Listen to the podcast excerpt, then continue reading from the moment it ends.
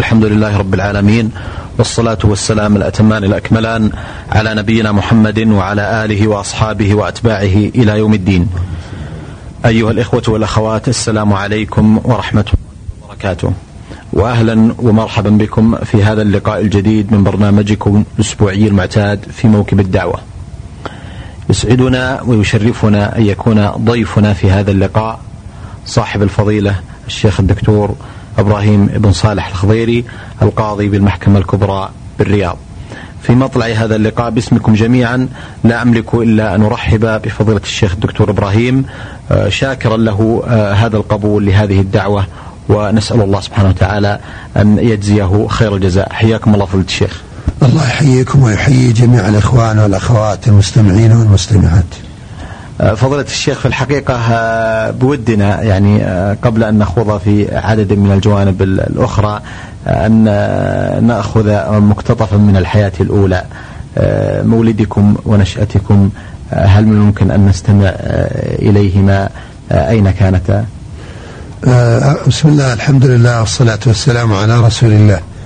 أولا وقبل كل شيء أحب أن أنبه أنه ليس في حياتي شيء يثري السامع والسامعة أو يفيدهما، لكنه طلب عزيز على نفسي. ولدت في الحمر، وهي قرية تبعد عن مدينة بريدة ب7 كيلومترات إلى جهة الغرب، وذلك حسب ما تقول البطاقة الشخصية 1374 هجرية، والوالدة تقول 76 هجرية، وهي أوثق. على كل حال في ذلك الزمن لم يكونوا يدونون التاريخ. نشأت في هذه القرية، وكان جدي عبد الله مزارعا صاحب فلاحة يحرث ويزرع، وكان والدي رحمه الله وأسكنه ووسع جناته يأتي إلى الرياض ويشتغل في المقاولات والبناء في ذلك الوقت. وبعد أن نشأت في هذه القرية السنوات الأولى من عمري، تعلمت على طريقة اللوح، كتابة باللوح، حيث كان أهل القرية في ذلك الوقت يتشددون في إدخال أولادهم للتعليم بالمدارس، وكانت أيضا المدارس بعيدة جدا، وكان والدي رحمه الله يراعي رغبة والده، فلم ألتحق بالمدرسة إلا في عام 1384 هجرية، والتحقت بها عمري تقريبا 8 سنوات في مدرسة تحفيظ القرآن الكريم بالرياض الأولى. وانتقلنا إلى مدينة الرياض عام 1384 هجرية، يعني كان عمري 8 سنوات على الصحيح، أما حسب البطاقة فتقول 10 والله أعلم. بعدما انتقلنا إلى الرياض عشنا في منطقة دخنة أكثر يعني السنوات حتى عام 1402 ولله الحمد. المهم أن نشأتي الأولى كانت في هذا الجو القروي المليء بالهدوء والمليء بالطمأنينة، وكنا نجد للعيد لذته، ونجد لرمضان لذته، ونجد أن أهل القرية أقرب ما يكونون إلى حال السلف الصالح، تلك التي نقرأها في الكتب، حيث كانوا يعتكفون ال10 الأواخر من رمضان، وكانت صلاتهم قد تكون الركعة أكثر من 2 أو 3 ساعات. كان يصلي بنا رجل اسمه عثمان السويد رحمه الله وأسكنه فسيح جناته إن كان ميتا، وحفظه وشفاه إن كان حيا. أحسنتم. بعد التحاقكم بمدرسة تحفيظ القرآن واصلتم دراستكم بعد ذلك؟ نعم، واصلت في معهد إمام الدعوة العلمي بالرياض القسمين، المتوسط والثانوي، ذلك في عام 1396 تخرجت منه بتقدير امتياز ولله الحمد في 3 ثانوي. ثم التحقت بكلية الشريعة بمدينة الرياض، وتخرجت منها سنة 1401. ثم التحقت بالدراسات العليا في الماجستير وفي الدكتوراه عام 1415 للهجرة، والحمد لله. على كل حال ما زلت مبتدئا في العلم. حضرت ولله الحمد بعض الدروس سماحة الشيخ عبد الله بن محمد بن حميد. لكن فضيلة الشيخ عفوا قبل ذلك، دراستكم الماجستير أين كانت؟ يعني في أي قسم كانت في قسم الفقه المقارن بتخصص أحكام المساجد في الشريعة الإسلامية. قدمت الرسالة بهذا العنوان؟ نعم، وطبعت ولله الحمد، حيث طبعتها وزارة الشؤون الإسلامية وتوزعها ولله الحمد والمنة في 3 مجلدات. أحسنتم. ثم مرحلة الدكتوراه شيخ إبراهيم كانت طبعا عن مختصر خلافيات البيهقي، تكميل لكتاب للبيهقي رحمه الله اختصر فيه الخلافيات، والخلافيات كانت لشخص يدعى أحمد اللخمي الشافعي، اقتصر فيها على المسائل الخلافية بين الإمام الشافعي رحمه الله تعالى وبين الإمام أبو حنيفة رحمه الله تعالى أيضا. نعم أحسنتم فضيلة الشيخ. قبل قليل أشرتم إلى حضوركم بعض المجالس والدروس لعدد من المشايخ، لا شك أن لكم حضور ومجالس عدد من العلماء والمشايخ الذين تتلمذتم وتلقيتم وأخذتم عنهم الكثير من العلوم، سواء ابان دراستكم في المعهد العلمي أو في دراستكم العليا في كلية الشريعة. هل من الممكن أن نستمع إلى بعض هذه الأسماء التي استفدتم ونهلتم منها، حتى لو كان ذلك عن طريق تأثر بشخصياتهم أو توجيهاتهم؟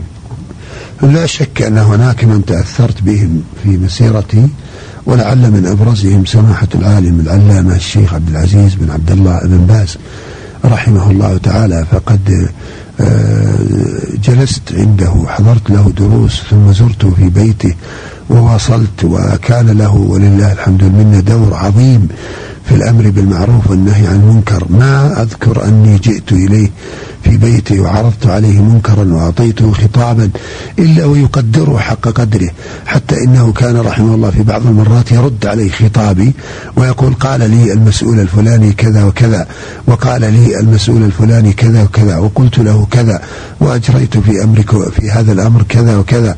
وأحيانا يرد علي ويقول أريد أن تعطوني بعض الوثائق أو بعض الكتابات أو بعض الأدلة التي تشيرون فيها إلى هذا المنكر، حتى نستعين بالله عز وجل ونخاطب فيه ولاة الأمر. وكثيرا ما كان رحمه الله يشجع أبناءه طلاب العلم على إخباره بالمنكرات التي تحصل وطريقة القضاء عليها بهذه الطريقة اللبقة المؤدبة، وهي طريقة مخاطبة المسؤولين عبر القنوات بمنتهى السرية وبمنتهى الأدب. وكان عنده تغيير المنكر يشغل حيزا كبيرا في حياته، فكان رحمه الله تعالى وأسكنه فسيح جناته كلما تحدثنا معه في أمور تتعلق بأمور المسلمين، تتعلق بالمنكرات، أو تتعلق بأمور الدولة وفقها الله وحرسها، أو تتعلق ببعض الأشخاص، كان يعطينا عناية كبيرة ويهتم بهذا الحديث، ويطلب أيضا الأدلة، وأحيانا ندرك أنه سيطلب هذه الأدلة فنأتي بها قبل.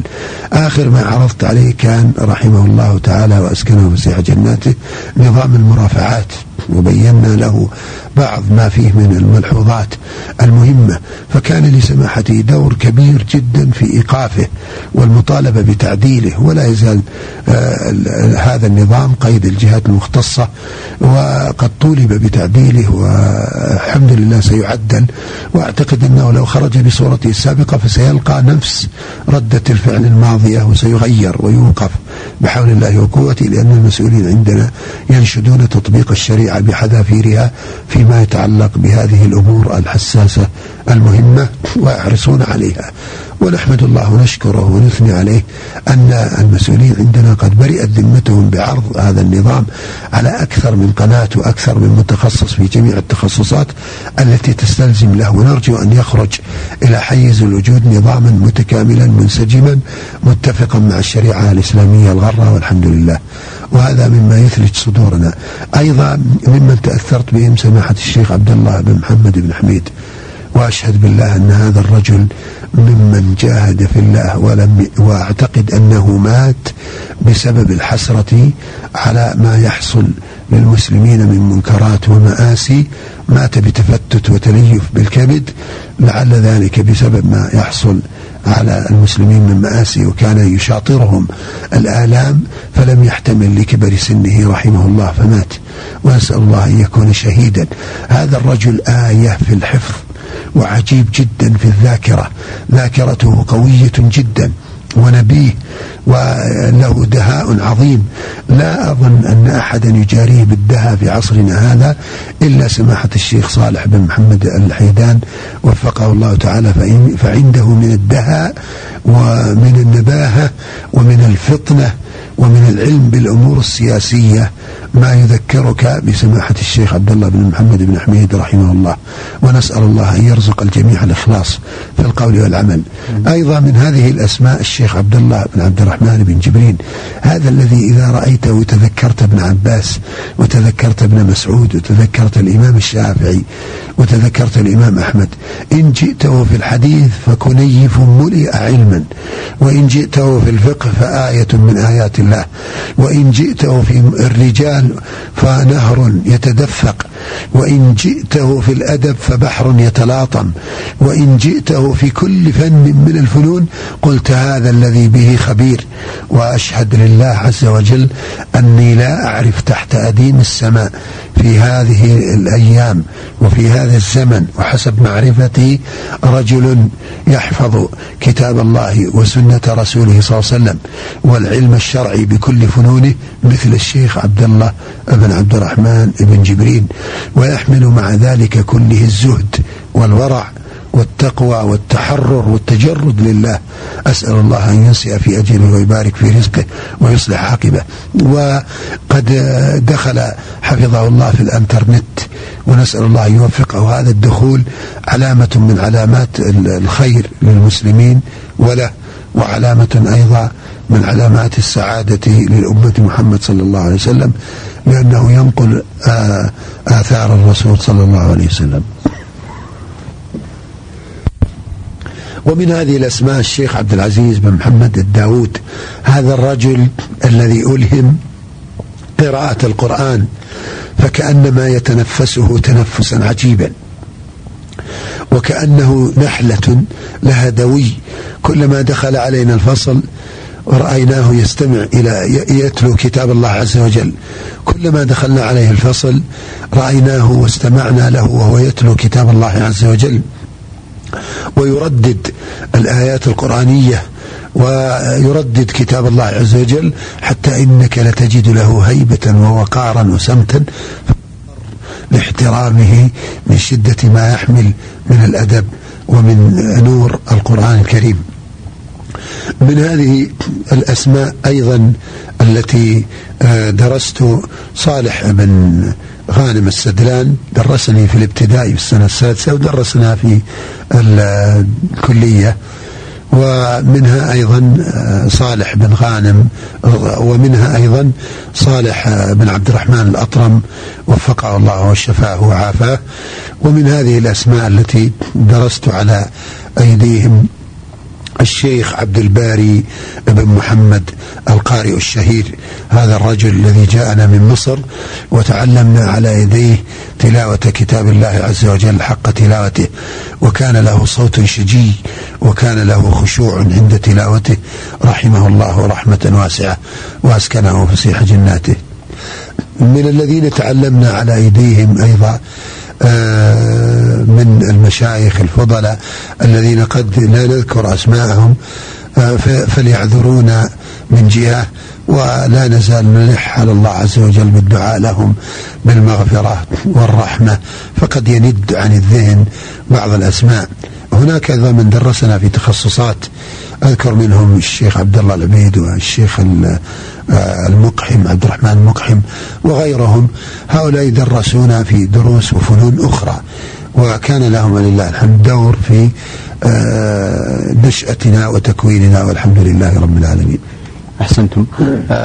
أيضا الجانب الآخر لابد أن هناك شخصيات تأثرتم بها في مجال القضاء بحكم عملكم، هناك عدد من المشايخ الذين قد تكون لازمتموهم أثناء الملازمة القضائية المعتادة، أو مشايخ استفدتم من تجربتهم في مجال القضاء، هل ممكن أن نعرف بعض هؤلاء أيضا شيخ إبراهيم؟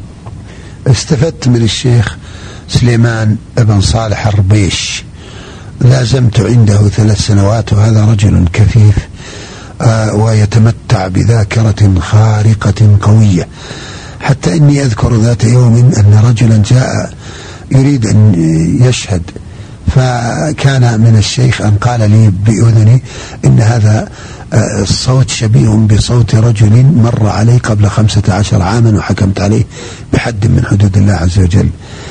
فما كان من ابن عمي الذي ورائي إلا أن سلم على الشيخ، ولما سلم على الشيخ قال الشيخ لي نعم نعم هذا هو هذا، واكتب اسم هذا الذي من قبل.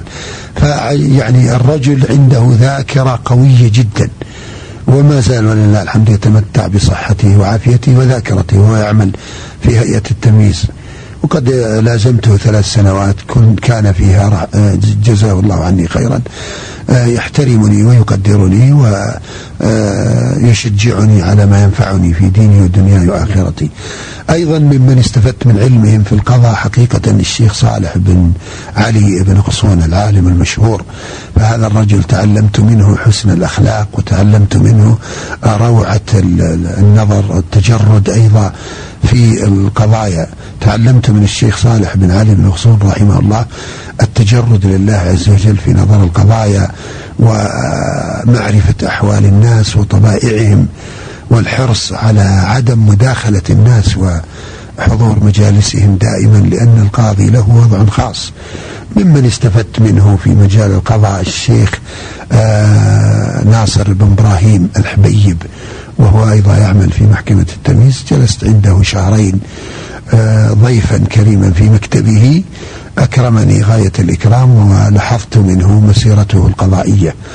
أما ما عدا ذلك فلا أعلم لأحد علي فضل في السلك القضائي، اللهم إلا الشيخ صالح الحيدان، بحكم بعض الأسئلة والاستفسارات التي أتوجه إليه فيها فيفيدني وينفعني، جزاه الله عني وعن المسلمين خيرا.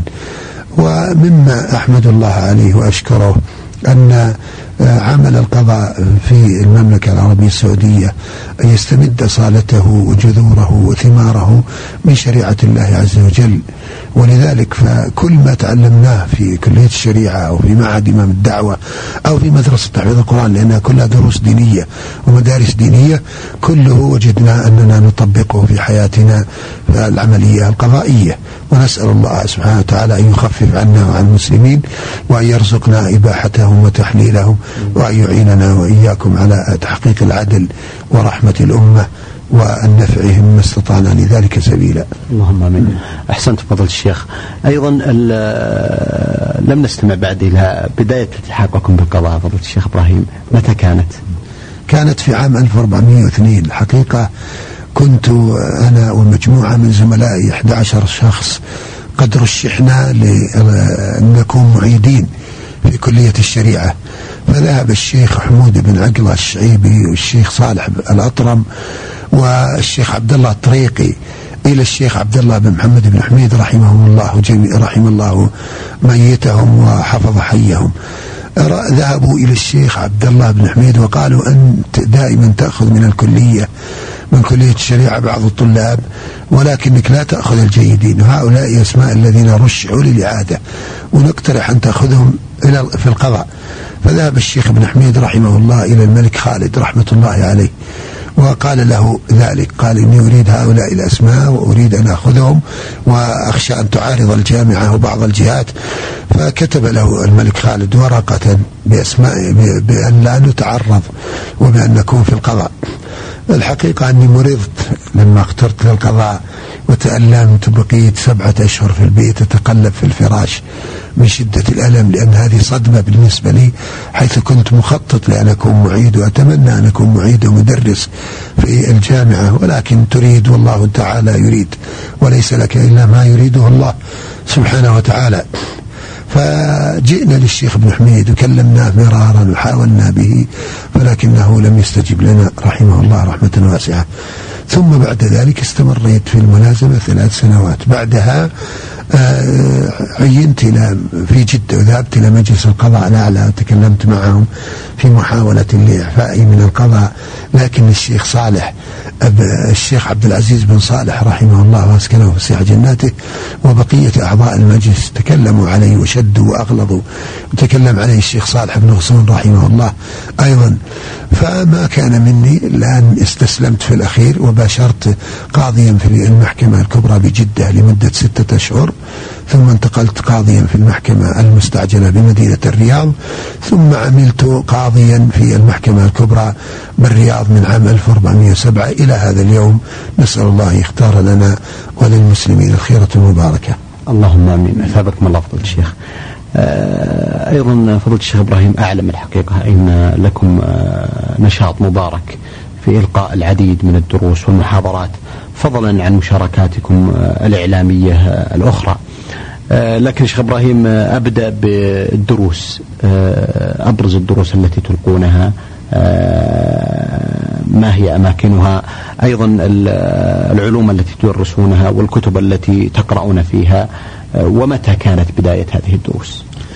حقيقة من عام 1404 كانت بداية الدروس في مسجد الهويش، وكنت أدرس كتاب التوحيد للشيخ محمد وكتاب زاد المستقنع، وقد انتهينا من كتاب التوحيد الحمد لله. ثم بدأت أدرس التفسير في مسجد هيا بحي الشفاء بالرياض، وذلك في عام 1416 و17 ثم بعد ذلك أيضا درست بعض بلوغ المرام، ولكن توقفت بعد ذلك لأمر أراده الله سبحانه وتعالى. وبدأت استمريت منذ حوالي 10 سنوات عندي دروس في البيت، درس في مختصر صحيح البخاري وهذا حفظ مع الشرح، ودرس في بلوغ المرام وهذا حفظ أيضا مع الشرح. بدأت أشارك في بعض وسائل الإعلام، لنا برنامج في التلفزيون نحاول فيه أن نشرح القرآن الكريم ونفسره كاملا، حيث لا أعلم في التلفزيون السعودي برنامج فسر القرآن الكريم بأكمله إطلاقا، ونحاول إن شاء الله، نسأل الله يعيننا عليه. لي مشاركات الحمد لله في بعض المحاضرات، إبان وجود سماحة الشيخ عبد العزيز بن باز كنت أشارك في ندوات الجامعة الكبير بالرياض في غيرها، ثم توقفت بعدما قبيل وفاته رحمه الله تعالى. وكنا نستفيد من مشاركتنا في ندوات الجامعة بحضور سماحة الشيخ، حيث نلحظ أن الشيخ في الأدب إما يعقب وإما يكمل وإما يضيف. وفي أخريات حياتي أناب عنه الشيخ عبد العزيز بن عبد الله آل الشيخ، وأذكر أن الشيخ عبد العزيز بن عبد الله آل الشيخ استمع إلى محاضرة لي أظنها عن التأسي بالرسول صلى الله عليه وسلم قبل 10 سنوات، فعلق عليها تعليقا وأثنى. لم أتعود أنا على سماع الثناء من سماحة الشيخ عبد العزيز بن باز، وإنما كنا نتعود أن نسمع الدعاء، لكن الشيخ عبد العزيز بن عبد الله أثنى على التحضير وأثنى على طريقة الإلقاء، وكأني في ذلك الوقت قد أخذت شهادة جديدة، ففرحت. طبعا دائما الإنسان في بداية الطلب وفي بداية المشاركة يكون له يعني تأثر بما يقال، ويحرص على تقبل التوجيهات والانتقادات، وهذا من الخير له لأنه يتم عمله ويكمله. أيضا هناك ولله الحمد والمنة مشاركات في نشاطنا بكلية الشريعة. لما كنت طالبا كنت أنا ومجموعة من الطلاب أدرت النشاط لمدة 3 سنوات والحمد لله، وكانت أيضا سنوات حالكة يعني فيها بعض المصائب التي حصلت على الأمة والمشاكل التي وقعت مثل فتنة الحرم وغيرها، وكان لها تأثيرها على الدعوة والدعاة وعلى العمل الإسلامي ولا شك. لكن نحمد الله ونشكر أن دولتنا تعاملت مع الحدث بما يليق به، وكان تعاملا تاريخيا يرصد لها بمداد من الذهب ومبنيا على تأصيل شرعي، ونحمد الله ونشكره ونثني عليه. نسأل الله للجميع الهداية والتوفيق. اللهم الشيخ إبراهيم، الحقيقة أجد أنها فرصة أيضا للحديث بحكم عملكم في مجال القضاء. لا شك أنكم تواجهون العديد من المشاكل والقضايا والأمور التي قد تواجه العديد من الأمور التي قد تستدعي للقاضي تصرفا وحكما طبعا شرعيا مناسبا. لكن هل ممكن تتذكر حوادث معينة أو مواقف تستحق الذكر والتنويه هنا؟ نعم، هناك يعني مواقف الحقيقة تحتاج إلى أن القاضي يتأقلم معها ويكون حليما، وهناك مواقف تحتاج إلى أن القاضي يكون فطنا. يعني أذكر من المواقف التي وقعت لي أني خرجت ذات يوم في دورة المياه هذا في المحكمة المستعجلة بالرياض، أريد أن أتوضأ، فقال لي أحد الناس: أين فلان لعنه الله، يعنيني طبعا. وكان هذا، فقلت له أنا نعم، فقلت له: ماذا تريد؟ قال: هذا سيحكم علي ويذكر لي أنه شديد لعنه الله ويشتمه، وأخذ يشتم ويسب. فقلت له: مكتبه هنا، اذهب إلى هنا ثم هنا، وصفت له المكتب. ثم ذهبت وتوضأت وتعوذت بالله من الشيطان الرجيم، لأني حقيقة غضبت لما سبني وشتمني. فعاهدت الله عز وجل وأخذت على نفسي عهدا ألا أحكم عليه في هذه الجلسة، وأن يكون الحكم في وقت آخر. فلما دخلت عليه في المجلس ونظر إلي سقط مغشيا علي، فحمل من عندي، وبعدها عرض علي في جلسة أخرى، فقال لي كلمة، قال: انفكني الله منك فأنا سالم. والحمد لله فكه الله مني كما قال وسلم، وعوقب بما يستحق من قبل جهة قضائية أخرى. الشاهد، لأن هذا كان كذب على المحققين، زعم أنه أعزب، وكان قد عرضت قضية طلاقه لزوجته عند القاضي، وغلط في الكلام قبل سنوات، قال: خلقت وطلقت، لما أراد أن يقول خلعت أو خلعت قال خلقت، فلا زالت عالقة كلمته بذهني. فلما جاء إلي قلت له: تذكر زوجتك فلانة؟ قال: سبحان الله، تعرفني؟ قلت: نعم. أنت جئت عند القاضي الربيش وذكرت طلقت زوجتك فلانة، وأنا أعرف أنك متزوج، لماذا تخفي هذا عن المحققين؟ فكتبت هذا الإقرار وأقر أمامي، فرفع إلى الجهات الأخرى وحكم من قبل محكمة أخرى.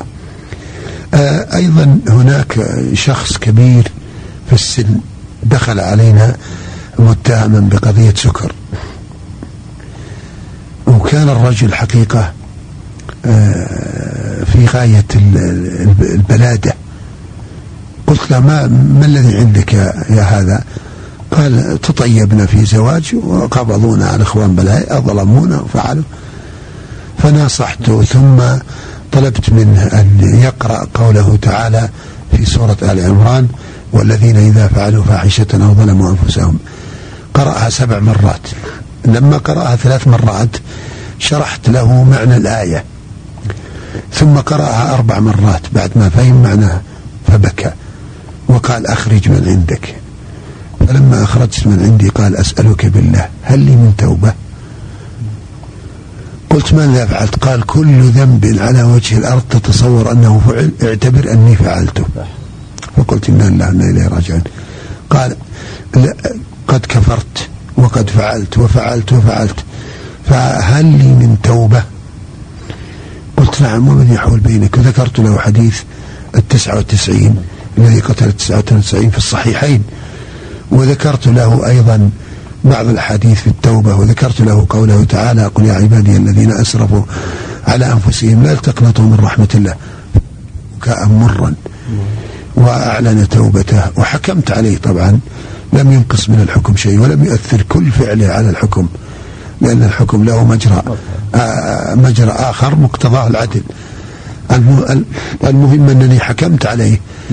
وبعد ذلك سألت عنه، فبلغني أنه لا يبرح روضة المسجد، وأنه صار من المحافظين على الصلاة ومن المستقيمين على طاعة الله، وهذا مما يذكر فيشكر الله سبحانه وتعالى عليه، ويعتبر من التوفيق والنعمة المسداة للقاضي أن يوفق لمثل هذا. أيضا مما أذكره أنني كنت يعني أقول للسجين: إذا حفظت القرآن الكريم أخفض عنك نصف المدة، وأكتب هذا في الحكم، وأنا أول من عمل هذا في العالم الإسلامي، ولا فخر، فهو توفيق من الله لي، والفضل فيه يعود إلى توفيق الله سبحانه وتعالى. بعد هذا تكلم بعض المشايخ وناقشوني في هذه المسألة وأصررت على رأيي، ثم وفق الله إمامنا خادم الحرمين الشريفين فجعله نظاما يسار عليه،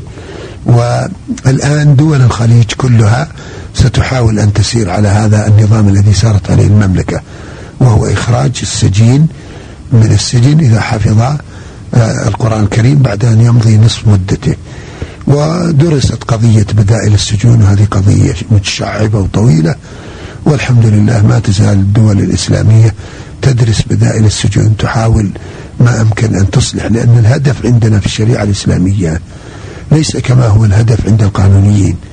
القانونيون يرون أن السجن عقوبة محضة فقط، أما نحن فنراه إصلاح، نسجنه لنصلحه ونعاقبه أيضا لنؤدبه لا لننتقم منه، فنحن إنما نعاقبه لنؤدبه. وهكذا جاءت العقوبات في الشريعة الإسلامية في الدنيا مطهرة، كما قال النبي صلى الله عليه وسلم في الحديث المتفق عليه عن عبادة بن الصامت قال: فمن أصاب من ذلك شيئا فعوقب به فهو كفارة له. والحمد لله على هذا. نعم أحسنتم. في الحقيقة فضل الشيخ إبراهيم بودي أن أسترسل معكم في الحديث، الحديث معكم شيق ولا يمل، لكنني أرى أن وقت الحلقة لا يسمح لنا بالمزيد من ذلك، إلا أنني في ختام هذا اللقاء لا أملك إلا أن أرفع لكم جزيل شكري وتقديري على قبولكم دعوة البرنامج وعلى هذه المعلومات والتوجيهات النافعة والمباركة، وأسأل الله سبحانه وتعالى أن يمدكم بالعون والتوفيق، وأن يبارك في جهدكم وعملكم، وأن ينفع بكم الإسلام والمسلمين. أيها الإخوة والأخوات، كان ضيفنا في هذه اللحظات والدقائق صاحب الفضيلة الشيخ الدكتور إبراهيم بن صالح الخضيري، القاضي بالمحكمة الكبرى بالرياض. شكر الله لفضيلته، ونلقاكم بإذن الله تعالى على خير في مثل هذا اليوم من الأسبوع القادم، والسلام عليكم ورحمة الله وبركاته. بسم الله الرحمن الرحيم، الحمد لله رب العالمين، والصلاة والسلام الأتمان الأكملان على نبينا محمد وعلى آله وأصحابه وأتباعه إلى يوم الدين. أيها الإخوة والأخوات، السلام عليكم ورحمة الله وبركاته، وأهلا وسهلا بكم في اللقاء الجديد من برنامجكم في موكب الدعوة. كان لنا لقاء سابق في الأسبوع الماضي مع صاحب الفضيلة الشيخ الدكتور إبراهيم بن صالح الخضيري، القاضي بالمحكمة الكبرى بالرياض، والذي تفضل مشكورا بالحديث عن العدد من الجوانب الشخصية من حياته ومشاركاته وجهوده. لنا لقاء جديد في هذا الأسبوع مع فضيلته لنواصل الحديث عن العديد من الجوانب المهمة التي له مشاركات ونشاط بها. هناك فضل الشيخ إبراهيم أسئلة تتعلق بالقضاء بحكم خبرتكم فيه، أيضا لنا أسئلة حول المشاركات الإعلامية، حول أيضا الجهود التي ينبغي أن يقوم بها العلماء والمشايخ والدعاة نحو المسلمين جميعا. هناك العديد من الأشياء التي نحب أن نتناولها، لكننا في مطلع هذا اللقاء باسم جميع الإخوة والأخوات من مستمعي هذا البرنامج خصوصا ومستمعي إذاعة القرآن الكريم عموما، أرحب بفضيلتكم وأشكر للشيخ إبراهيم بن صالح الخضيري قبوله دعوة البرنامج. حياكم الله شيخ. حياكم الله، حيا الله الإخوة المستمعين جميعا.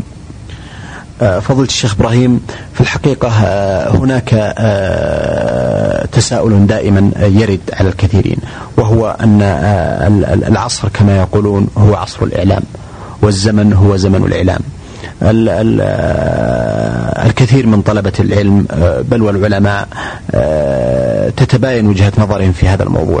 فالبعض يرى أنه ينبغي أن يتحفظ على المشاركات الإعلامية في هذا الجانب، والبعض الآخر يرى ضرورة وأهمية ذلك، وإن لم يكن للعلماء وطلبة العلم والدعاة مشاركة في مثل هذه الوسائل والتي لها التأثير الأكبر في حياة الناس، فإن هذا الأمر سوف يخلف فراغا كبيرا وهائلا نحو واجب توجيه الناس وإرشادهم. وجهة نظر الشيخ إبراهيم بن صالح الخضيري، وأنتم لكم سبق في هذا المجال ومشاركة فيه، ما هي الوجهة التي رسمتموها لكم في هذا المجال؟ الحمد لله والصلاة والسلام على رسول الله، أما بعد، لست بشيء مذكور فيما يتعلق بقضية النشاط الدعوي، فأنا مبتدئ وأسأل الله الإعانة والتوفيق. لكن هنا ثلاث وقفات مهمة فيما يتعلق. قد تسألني فتقول: هل كل قاضية داعية؟ وهل من شروط القاضي أن يكون داعيا إلى الله عز وجل؟ فأقول: نعم، يفترض أن يكون كل قاضي من قضاة المسلمين داعيا إلى الله عز وجل، لأن ذات عمل القضاء هو دعوة، فأنت إذا حققت العدل فقد دعوت إلى الله عز وجل. وكم أسلم لو استقرأنا التاريخ وجدنا أن هناك حالات كثيرة أسلموا فيها أناس بسبب فضل الله عز وجل ثم بفضل العدل لما تحقق والقضاء.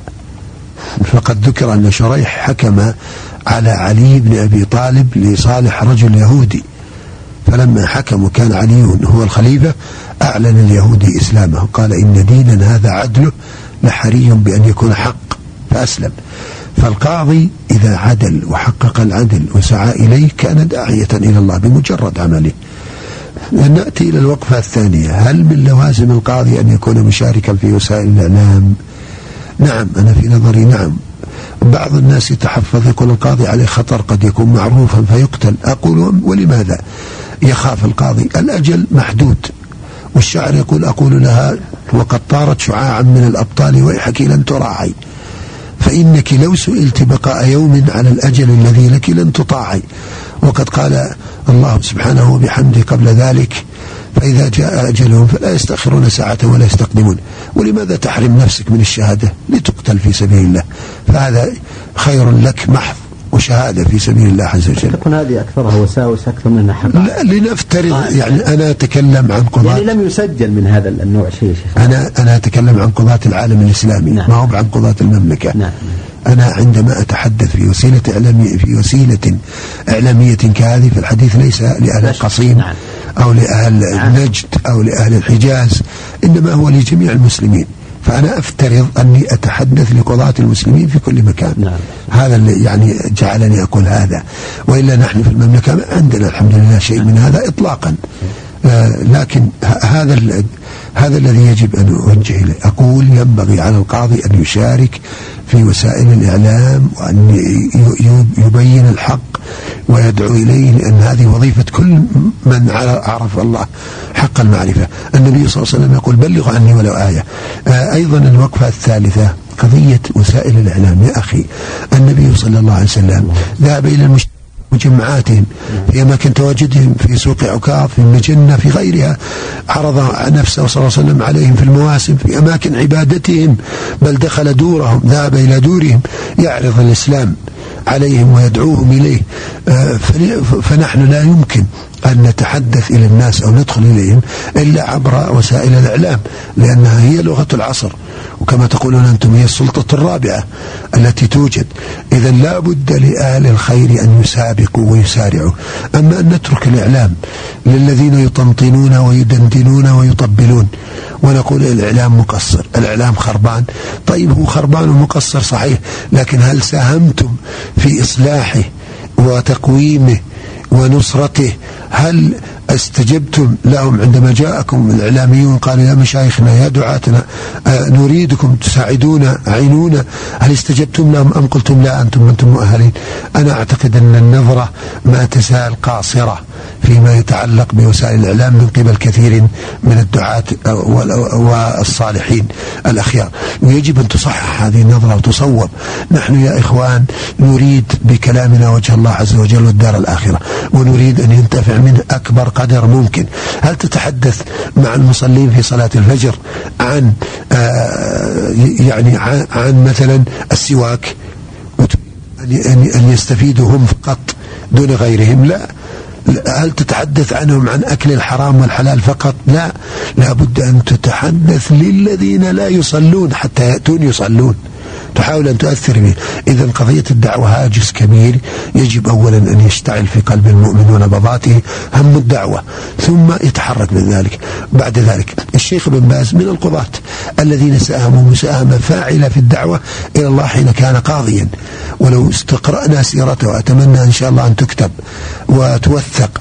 وكذلك الشيخ عبد الله بن محمد بن حميد، الشيخ صالح بن أحمد الخريصي، كان أهل القصيم يعدونه أب لهم في كل مسائلهم ومشاكلهم، وكان الرجل بحق مخلص في دعوته وعمله ويشاركهم في سرائهم وضرائهم، بل كان ينفق النفقات التي تعطيه الدولة وغير الدولة، وفق الله الجميع، كان ينفقها على الفقراء والمعوزين والمحتاجين، وكان يطعم اليتامى والأرامل.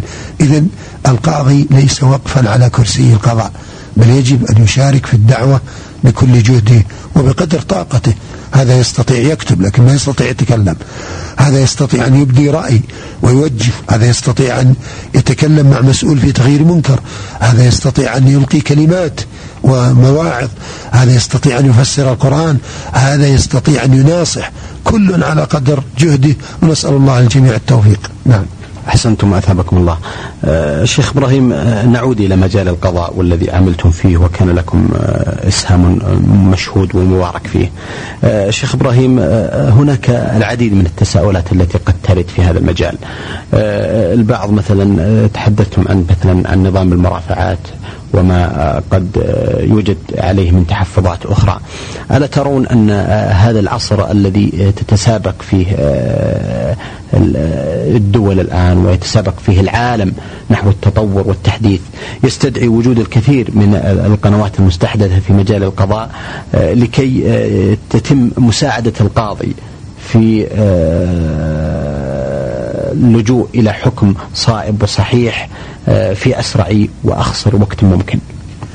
أولا، الشريعة الإسلامية لها أصول وثوابت باقية دائمة محفوظة إلى يوم القيامة، وهذه الأصول والثوابت لا تتغير بتغير الزمان والمكان. أيضا من أسس الشريعة أنها صالحة لكل زمان ومكان، تقبل التطور، تقبل الأخذ بأسباب الحضارة، تقبل الأخذ بكل ما ينفع البلاد والعباد.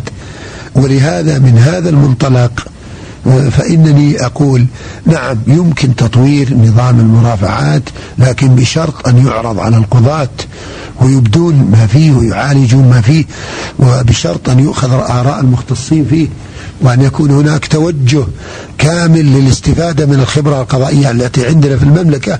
يعني عندنا خبرة قضائية بالنظام الموجود له 64 عاما تقريبا، لماذا لا نستفيد من هذه الخبرة القضائية؟ ولماذا لا نستفيد من القضاة الذين لهم خبرة طويلة في هذه المجالات؟ نظام المرافعات يدرس على حد علمي في مجلس الشورى، وقد درس من عدة لجان أخرى، عرض على مجلس الأعلى عدة مرات. والحقيقة ما زلت أقول أن لوزارة العدل دور مشكور في النظر فيما يطور القضاء والقضاة. هنا ملحظ مهم جدا يجب أن نعتني به، وقضية الانترنت. الانترنت لا بد أن نأخذ به، لكن مع المحافظة على أسرار القضاء وأسرار الناس، فلا يدخل في الانترنت الأشياء التي لا ينبغي أن تكون كلاً مباحا لكل الناس. أسرار الناس، قضاياهم، علاقاتهم، أسماءهم، لا ينبغي أن تكون كلاً مباحا لكل من يريد أن يلغ فيها من كلاب المشركين واليهود والنصارى، ولا ينبغي أن تكون مكشوفة لكل ذي عينين، بل ينبغي أن تكون هناك أطر وأسس وثوابت ننطلق منها لنؤصل لنظام القضاء في المملكة العربية السعودية، النظام الذي كفل ولله الحمد لهذه البلاد عزها، النظام الذي كفل لهذه البلاد عزها وقوتها وتطورها، وهو كله إنما هو تنظيم لتجربة مرت بها المملكة العربية السعودية خلال 64 سنة والحمد لله. إذن نظام المرافعات أتوقع إن شاء الله تعالى أن يخرج وافيا بالغرض، وأن يكون هناك تعديل جذري أساسي له، وأن يكون هناك 1000 حساب لردة الفعل التي ستخرج من جرائه.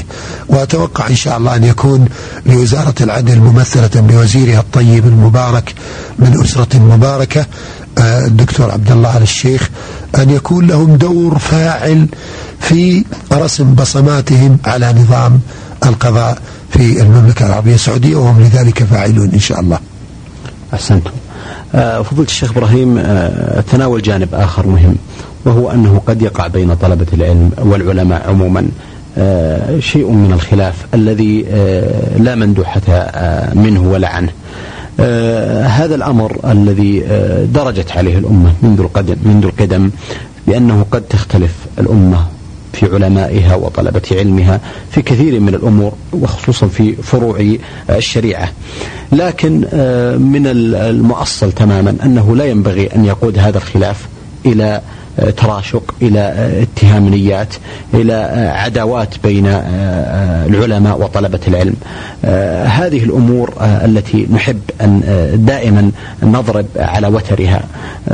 شيخ إبراهيم، هل لكم من كلمة في هذا المجال في التأكيد على أهمية احترام وجهة نظر الخلاف فيما يقع بين العلماء وطلبة العلم؟ أولا عندي في هذه المسألة 3 وقفات أيضا. الوقفة الأولى أن الخلاف وقع في عهد النبي صلى الله عليه وسلم، وقع في عهد النبي صلى الله عليه وسلم. الوقفة الأولى أن الخلاف وقع في عهد النبي صلى الله عليه وسلم، ووقع في عهد الصحابة والتابعين رضوان الله عليهم أجمعين، وكانوا في غاية الاحترام والتعظيم والإجلال لبعض. فهذا الخلاف سنة ماضية وسيقع إلى يوم القيامة، ولكنه أيضا ليس في الأصول ولا في المعتقدات، إنما هو في مسائل فرعية الخلاف فيها وارد والأمر فيها واسع بحمد الله. الأمر الثاني، عندي بعض طلبة العلم أقرص على أذانهم، صحيح بعضهم ينتقد لبعض مستهزئا ساخرا وحاقدا، وهذا مع الأسف أن لبعض طلبة العلم من الحسد نصيب كبير، فبعضهم يحسد بعض ويهجم على بعض ويستنقص ويمدح نفسه من طرف الخفي، ويقول أنا فيقول أنا لا أحب كذا، أنا لست كذا، أنا لست مثل من يقول كذا، وهو يريد أن ينتقد أخاه المسلم فلان. هل لا نصحت هذا الأخ؟ هل الشريعة الإسلامية أوجدت لك آلاف الطرق لنفع أخيك المسلم؟ هل لا دعوت له بظهر الغيب؟ النقطة الثالثة، وهي أنه ولله الحمد والمنة ينبغي عليكم أنتم أيها الإعلاميون ألا تصعدوا مسائل الخلاف بين طلبة العلم إذا كان فيها تراشق بالكلام أو غيره، وأن تكونوا سبب من أسباب رأب الصدع، وهذه من الكلمات الإعلامية، ولم الشمل وتوحيد الصف، لأن هذه مما ينفع الله بها البلاد والعباد. وأنتم أيها الإعلاميون لكم موقف يعني يجب أن تشكرون عليه، وهو أن لكم أسوة حسنة في إبراز علم علماء الأمة للمسلمين في مشارق الأرض ومغاربها، وهذه حسنة تحمد لكم. إذاعة القرآن الكريم حسنة من حسنات هذه الدولة أعزها الله، وهي جامعة مفتوحة وميدان فسيح لنشر علم العلماء.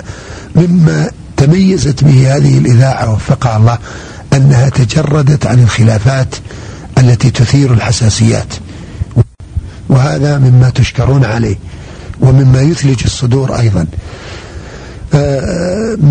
هذا الخلاف الذي يحصل بين القضاة وبين التمييز أحيانا وبين مجلس القضاء خلاف هو مستمد من الخلافات الفرعية بين أهل العلم، لكنه أبشركم وأثني على الله بهذه النعمة أنه خلاف يتجلى بالاحترام والتقدير، ويتجلى بالود، وخلاف القصد في الوصول إلى الحق.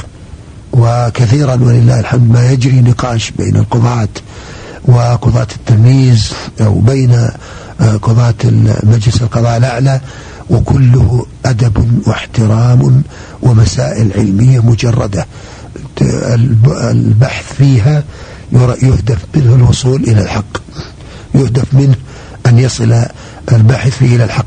ولذلك لا خوف علينا ولله الحمد من الخلافات في مجال القضاء إطلاقا، ولا خوف علينا في شريعة الإسلام من مجال اختلاف العلماء إطلاقا. ومن رغى وأرعد وأزبد فإنما يرعد ويرغي لنفسه، وعلى نفسه، والله المستعان. أحسنتم. شيخ إبراهيم، اسمح لي في هذه اللحظات أن أقول أن أبوح لكم باتهام يتناقله البعض دائما، يعني في كثير من الأحيان عن القضاة. يتهم القاضي أحيانا بالحدة والشدة والعنف أحيانا في تصرفاته أمام خصومه. البعض يقول إن القاضي أحيانا يعلوه شيء من علو النفس في هذا المنصب الكبير والشريف الذي يعلوه. هل صحيح مثل هذه الاتهامات؟ يرون أن هناك تمايز أحيانا في أسلوب القاضي نحو خصومه. طبعا هذه مقولات ليست جديدة، بل هي من قديم الزمن تجاه القضاة، لكن الوضع الذي عليه قضاة ولله الحمد، والذين أنيطت بهم هذه الأمانة وهم كفء بحمد الله لها، ألا ترون أن أيضا العصر الذي وجد ينبغي أن يكون فيه شيء من اللباقة كما يقولون أو العلو بحسن الخلق إلى مرتبة أفضل مما هي عليه الآن؟ أنا أعوذ بالله أن أدعي لنفسي أو لإخواني القضاة أو لأحد من علماء المسلمين العصمة، لكن أرد عليك بردين، أحدهما مجمل يفهمه الأذكياء فقط مثلك، والآخر مفصل. أما المجمل فهذه قصة: جاء رجلان إلى علي بن أبي طالب فقال له: إن عهدك يا أمير المؤمنين عهد شقاق وفتن ومحن، وعهد أبي بكر وعمر عهد أمان واطمئنان، فلماذا؟ قال: ولي أبو بكر وعمر على مثلي فكان عهدهما كما ترون، ووليت على مثلكما فكان عهدي كما ترون. الجواب المفصل أن أقول القضاة بشر، وأحيانا بعض الخصوم يتعمد استثارة القاضي لعله أن يؤثر على مسار القضية أو على مجراها، أو لعله أن يسيء في فهم القاضي فيتعمد إثارته بسوء الأدب أو بالكلام أو بغيره، والقاضي بشر له طاقات وقدرات. أحيانا يستعين القاضي بالوضوء، يذهب ويتوضأ إذا كان غير متوضئ أصلا، والغالبية أنهم يكونون على وضوء في الغالب، لكن إذا لم يكن متوضئا ولم يتبع المستحب فإنه يذهب ويتوضأ حتى يذهب عنه الغضب. بعض القضاة فعلا يغضب ويزمجر ويرعد ويثبت، لكن هذا 1 بالمليون، وهذا لا يعتبر حقيقة مثالا للقضاة كلهم. بعض الخصوم إذا أخذ فكرة من قاضي وغضب عليه لأنه حكم عليه بدأ يذهب ويبحث عن النواقص عند هذا القاضي ويضخمها على أنها في القضاء الإسلامي كله، ويعمم، وربما يكذب في أكثرها، وهذا غلط. نحن نقول القضاة بشر، نعم القاضي يغضب، القاضي يزمجر بعض المرات إذا استثاره الخصوم وأساءوا الأدب، إذا وجد ما امرأة مقهورة من زوجها من كل جوانب ثم دعا زوجها لطلاقها فأبى، أو تكلم الزوج الوقح بكلام وقح، فإن القاضي يغضب، وهذا الغضب محسوب لله عز وجل، وهذا الانفعال في درجات القاضي وموازينه، لأنه لله وفي الله، لم يغضب لنفسه ولم يغضب لأولاده ولم يغضب لأهله، ولذلك له عند الله أجر عظيم. تعرف يا أخي ماذا نستفيد من القضاء؟ نستفيد الضغط والسكر، الأمراض، وكره كثير من الناس لنا، ولذلك نصف الناس أعداء للقاضي إذا عدل، فكيف به إذا قصر؟ الله المستعان، نسأل الله التوفيق. ثم يا أخي لا نتصور أن القضاة ملائكة، نقول القاضي لازم يضحك دائما، القاضي إذا سلمنا لازم يسمع سلامنا ولا يهوجس ولا يفكر في قضية شغلت باله. يخرج القاضي مثلا من قضية فيها قتل لعدة أنفس وقد حكم بالقتل، وانشغل فكره بهول ما حدث أو ما يحدث من صدمات أو غيرها من وقائع تدمي القلوب وتفطر الكبود، ثم يأتي إنسان متبسم يبي من القاضي، يسلم على القاضي ويريد أن يتبسم في وجهه وهو لا يعرف المشاعر النفسية المؤلمة التي يحملها القاضي، فلا يجد من القاضي تبسما كتبسمه ولا ارتياحا كارتياحه، وإنما يجد تبسما قليلا، فيذهب ويقول القضاة عتاولة، القضاة عبوسا قمطريرا، مشاعرهم مكبوتة، ألفاظهم سيئة، إنما هم فظ غليظ. وهذا الكلام ناجم عن سوء تصور وسوء تقدير نفسي لحال القاضي. القاضي بشر يتأثر، يعني تصور مثلا، أعطيك مثال واحد، لما يخرج القاضي وقد نظر في قضية فيها بنت صغيرة عمرها 6 سنوات، أخذها مهبول وأخفاها في بيت، وبدأت هذه البنت ما بين صعود للدرج وما بين مرور على السطح تدور، تظن أن هذا المجرم تحت، وحتى جمعت ما وجدت من قش فماتت. هذه أعتقد أن المستمع يتقزز ويتألم، وخرج بسبب موتها منها الدم ووصل الجثة إلى العهد الرمي، ولم توجد هذه الفتاة ولم تعرف. وهذا المجنون كلما طق، كلما ضرب وحقق معه لم يجب. ثم القاضي ينظر في الاعتراف أو في هذه القضية أول نظرة، ثم يخرج من مجلسه بعد أن نظر هذه القضية وكله مشاعر ألم وأسى وحسرة، لأن القاضي يتفاعل مع مشاعر الناس، القاضي جزء من المجتمع.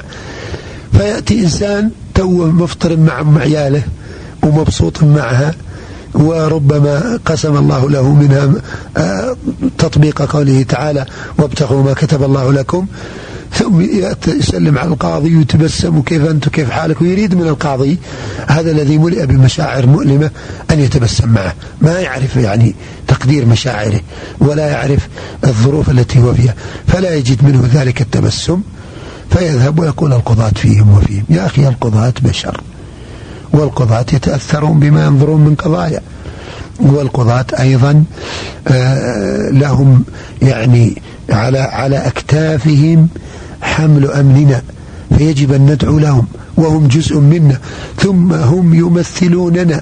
سبحان الله، سلم منك اليهود، وسلم منك النصارى، وسلم منك العلمانيون، وسلم منك البعثيون، وسلم منك الكفار على مختلف مللهم، وما سلم منك مشايخك وقضاتك الذين يمثلون وجه الدولة الحضاري ويمثلون الشريعة الإسلامية الغرة، ما سلموا منك. إن كنت ترى أن القاضي مخطئ ينبغي أن تدعو له، اللهم اغفر له، وتناصحه بينك وبينه سرا أو بخطاب. وإن كنت ترى أنه مصيب وله عذره، التمس لأخيك عذرا فلعل له عذرا وأنت تلومه. إذن أنا أقول أن الناس الذين يتهمون القضاة، أنا الآن لست في موقف دفاع، لكن الله يقول لا يحب الله الجهر بالسوء من القول إلا من ظلم، لكن أنا في موقف توضيح، وأنا من منبري من إذاعة القرآن الكريم أعلن أني قد سامحت كل مسلم ومسلمة تكلموا في بظهر الغيب بكلام سيء أو باستنقاص، أسامحهم في الدنيا والآخرة، وأطلب من كل مسلم ومسلمة أن يدعون لي ويستغفرون لي ويسألون الله لي العون والتوفيق. فنحن ضعفاء ونحن بالله ثم بكم، إذا استقمتم ودعوتم لنا بظهر الغيب كان لنا خير ومنا خير، وإذا عصيتم الله عز وجل سلطنا عليكم فابتلانا الله بكم وابتليتم بنا، فراقبوا الله عز وجل في أنفسكم ثم بعد ذلك أملوا من ربكم خيرا. أحسنتم. شيخ إبراهيم، أيضا هناك أمر آخر قد يناسب أن أذكره لكم وأبوح لكم في هذه اللحظات.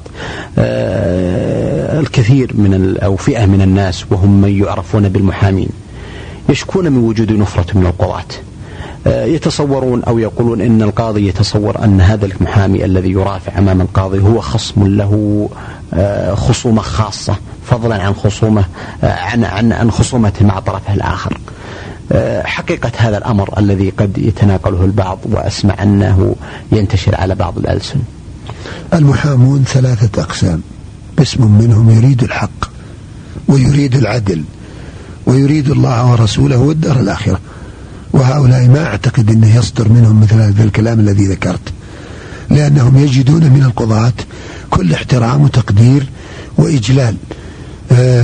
الأمر الثاني، النوع الثاني، محامون ماديون هدفهم المادة، لا يرقبون الله عز وجل ولا يراقبونه ولا يعترفون بحقوق الأمة، ولذلك تجد أن القضاة ينفرون منهم لأنهم لا يعينونهم على الحق، ويعادونهم لأنهم يتسلطون على الناس ويستغلون معرفتهم للأنظمة فيتلاعبون بأموال الناس ويأكلونهم ويضرونهم، فيغضبون القضاة منهم وربما يسحبون ترخيصهم، وربما وإن شاء الله سيخرج نظام للمحاماة جديد يكفل حق الناس الضعفاء من بعض المحامين الذين يفترسونهم افتراس الذئاب الوحشة.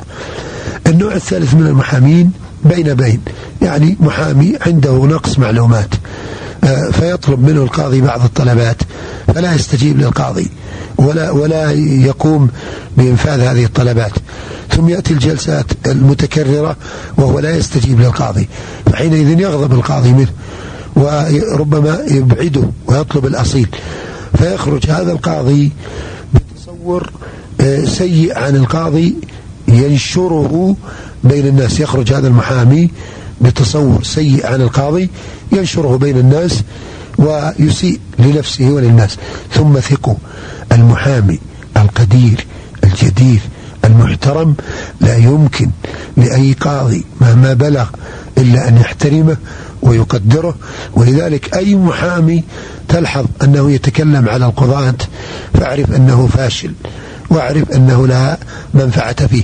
ليش؟ أنا أعطيك دليل يعني وإن كان صغير مبدئي.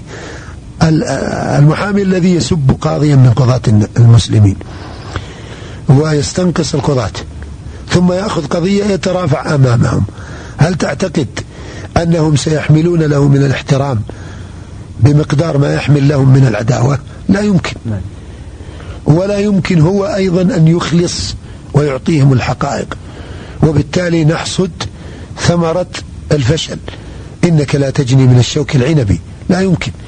ولذلك نقول نحمد الله ونشكره، القضاء والقضاة في المملكة العربية السعودية يتمتعون بسمعة طيبة ولله الحمد، وهم في غنية عن أن أتكلم أنا عنهم أو يتكلم عنهم غيري، فلهم ولله الحمد قصد التعبد بالقضاء، والدولة حرسها الله بالإيمان وطاعة الرحمن من خلال قنواتها القضائية تراقب القضاء والقضاة مراقبة دقيقة، وقد أوجدت له نظم وصنفت في النظم كتب كثيرة، من ذلك مثلا على سبيل المثال التصنيف الموضوعي من 1345 إلى 1412 خلال 68 سنة، هذا طبع في عدة طبعات آخرها في 4 مجلدات، الرابع فهارس. هذه الدولة تراقب القاضي من خلال قنوات كثيرة، ولذلك القاضي يعمل تحت الشمس، ولا نتصور من شخص يعمل تحت المجهر أن يبحث عما يشينه أو ينقصه. ثم إنهم يشعرون، أعني القضاة، أن الله تعبدهم بخدمة الأمة، وأن على أكتافهم حمل أمن الأمة، وأن الله سيسألهم كما قال صلى الله عليه وسلم في حديث ابن عمر المتفق عليه: كلكم راع وكلكم مسؤول عن رعيته. ولذلك فهم يدركون تماما أن هذه الخصومات التي تجري عندهم ستعاد يوم القيامة، وأن الله سبحانه وتعالى سيكون أحكم الحاكمين فيها، وسيعرف ما أخفاه القاضي أو المتقاضيان، وسيعلم جل وعلا عن كل صغيرة وكبيرة. ولذلك فالقضاة يحتاطون لأنفسهم من جهة الآخرة، لأنهم يشعرون أن هذه الحكومات والخصومات ستعاد عند الله عز وجل. أحسنتم وأثابكم الله، شكر الله لكم فضيلة الشيخ. في الحقيقة أيضا الوقت ألاحظ أنه قد أوقفنا للمرة الثانية، لكنني في هذه اللحظات أستأذنكم فضيلة الشيخ إبراهيم لأن أتوقف عند هذا الحد، وأقدم لكم الشكر والتقدير على قبولكم دعوة البرنامج، وعلى هذا التجاوب الكبير الذي قدمتموه لنا، وعلى إفادتكم ونفعكم المبارك في هذه الكلمات الطيبات. أيها الإخوة والأخوات، كان ضيفنا في هذا اللقاء هو صاحب الفضيلة الشيخ الدكتور إبراهيم بن صالح الخضيري، القاضي بالمحكمة الكبرى بالرياض. شكر الله لفضيلته، ونلقاكم بإذن الله تعالى على خير، والسلام عليكم ورحمة الله وبركاته. في موكب الدعوة. إعداد وتقديم محمد بن عبد الله المشوح.